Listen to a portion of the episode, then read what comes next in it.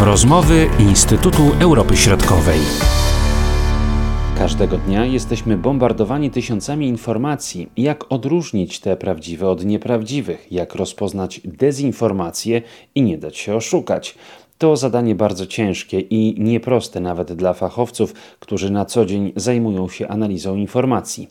Coś, co z pozoru wydaje się być prawdziwe, okazuje się kłamstwem. W sytuacji, kiedy to państwo posiadające ogromne możliwości stoi za budowaniem nieprawdziwej narracji, jest jeszcze trudniej, podkreśla dr Jakub Olchowski. Istotny jest inny problem, mianowicie e, takiego m, intencyjnego używania informacji, dezinformacji jako instrumentu właśnie siania zamętu, siania niepokoju, zwiększania nieufności społeczeństwa w stosunku na przykład do, do rządów, pogłębiania nieufności, nieufności w społeczeństwie, pogłębiania e, polaryzacji e, społeczeństw, wzmacniania różnych radykalnych postaw i różnych ekstremalnych mhm. sił, także sił politycznych. To jest robione akurat specjalnie. No właśnie. I kto jest sprawcą, twórcą takich właśnie informacji, czy też takiej dezinformacji? Czy możemy wskazać takie właśnie podmioty? Możemy wskazywać.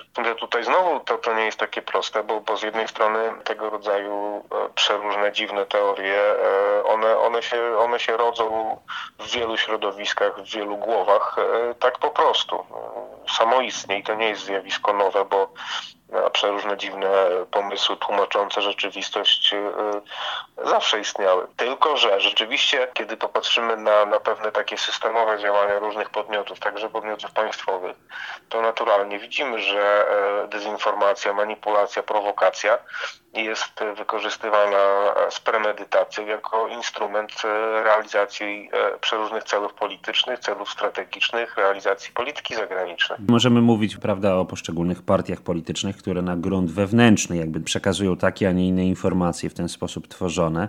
Natomiast no, tutaj w przypadku tych właśnie podmiotów międzynarodowych, y, y, państw narodowych, y, no to już możemy mówić o takiej bardziej, wydaje się, złożonej akcji dezinformacyjnej. Jak mówimy o dezinformacji, to najczęściej mówimy o Rosji w tym kontekście naszym europejskim. Mówimy o tak zwanym zwanej militaryzacji informacji, czy o uzbrajaniu informacji, o tym, że informacja i dezinformacja jest traktowana i używana instrumentalnie jako, jako broń w konflikcie, w pewnym sporze ideowym, czy, czy w relacjach międzynarodowych. I tak jest. To nie jest nowość, tak było zawsze.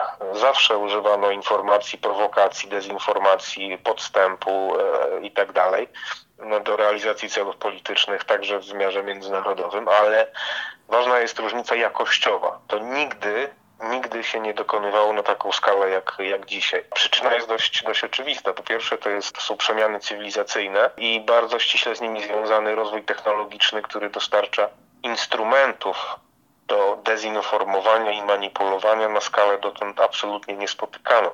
To znaczy mówię przede wszystkim o internecie i o innych, innych środkach technicznych. I dlaczego Rosja? A oczywiście mnóstwo osób, także w Polsce, no, określanych czasem mianem pożytecznych idiotów, oczywiście podnosi argument, że nie, no nie Rosja, skąd Rosja, wszystko tylko ta Rosja i Rosja, przecież inni też, a Amerykanie, a ci, a tamci. Pewnie, że tak, tylko że mm, Rosja traktuje na ogromną skalę i z premedytacją i na różne sposoby dezinformację jako broń i się do tego przyznaje. To nie jest tak, że ktoś to sobie wymyślił. E, Rosja to robi w sposób zamierzony i specjalnie się z tym, się z tym nie kryje.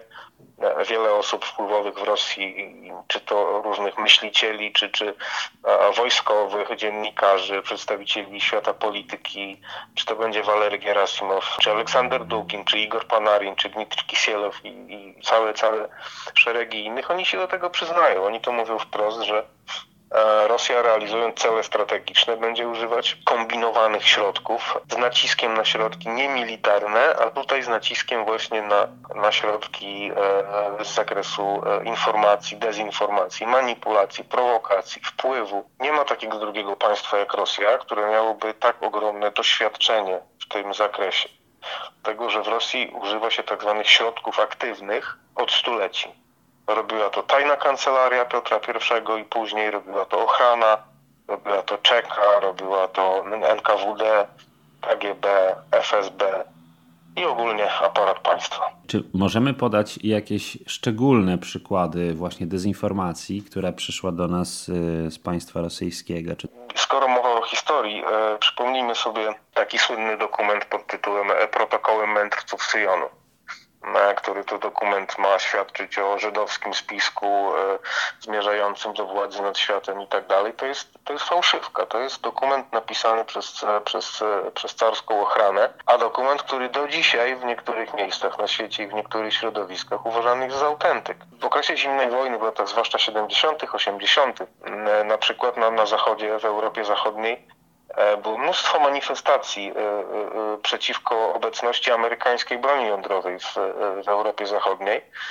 Mm, I to też była robota radzieckich wówczas służb specjalnych, które prowokowały i, i, i, przyczyniały się do organizacji tego typu protestów. Oczywiście chodziło o to, żeby zdyskredytować Amerykanów i, i to, że oni mają broń jądrową i ją rozmieszczają w Europie.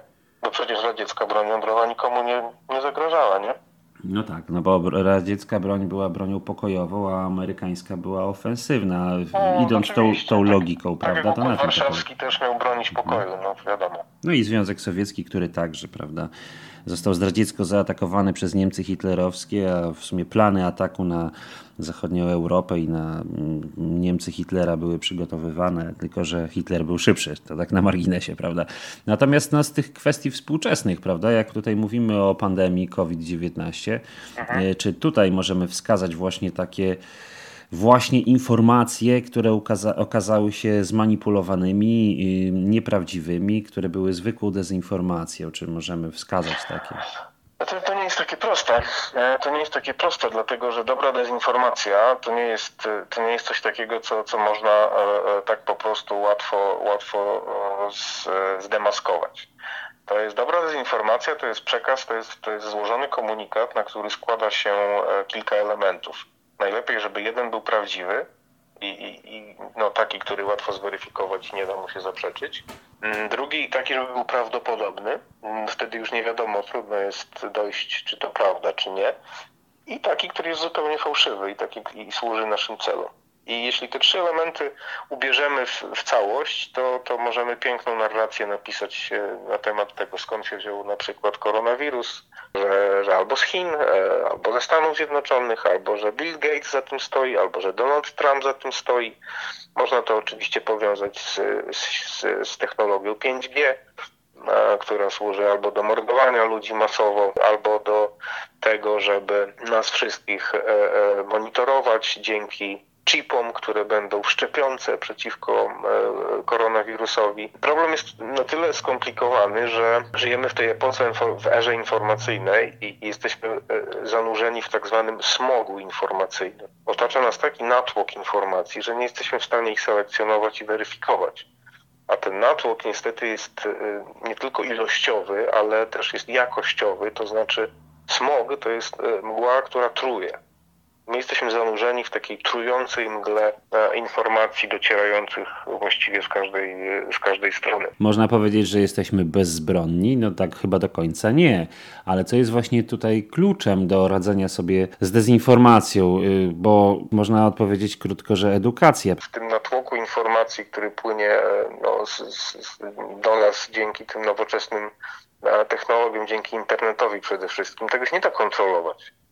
Się nie da kontrolować i a, a też jak medioznawcy mówią o tak zwanym internecie 2.0, e, czyli e, Dzisiejszy internet, internet jest tak właściwie skonstruowany, że każdy może być nadawcą i odbiorcą. Jeśli ktoś kiedyś na przykład opowi- lubił opowiadać głupoty, to co najwyżej u cioci na imieninach e, e, mógł znaleźć audytorium, czyli nie wiem, kilkanaście osób. Dzisiaj może znaleźć miliony osób i mnóstwo takich szarlatanów i różnych domorosłych specjalistów w różnych serwisach internetowych znajdziemy na, na pęczki, no, no w tysiącach. Zawrócenie czy, czy powstrzymanie tego właśnie smogu no chyba jest mało wykonalne. Wiele podmiotów będzie korzystać, Rosja z tego korzysta na co dzień i, i taką narrację buduje dzięki internetowi e, antyzachodny ogólnie, bo Rywalizacja z Zachodem jest takim celem strategicznym, e, destabilizacja Zachodu, strategicznym Rosji. Ograniczone zaufanie, analiza źródeł i edukacja to podstawa. Jak jednak znaleźć na to czas? Na to pytanie trzeba odpowiadać indywidualnie. Były to rozmowy Instytutu Europy Środkowej.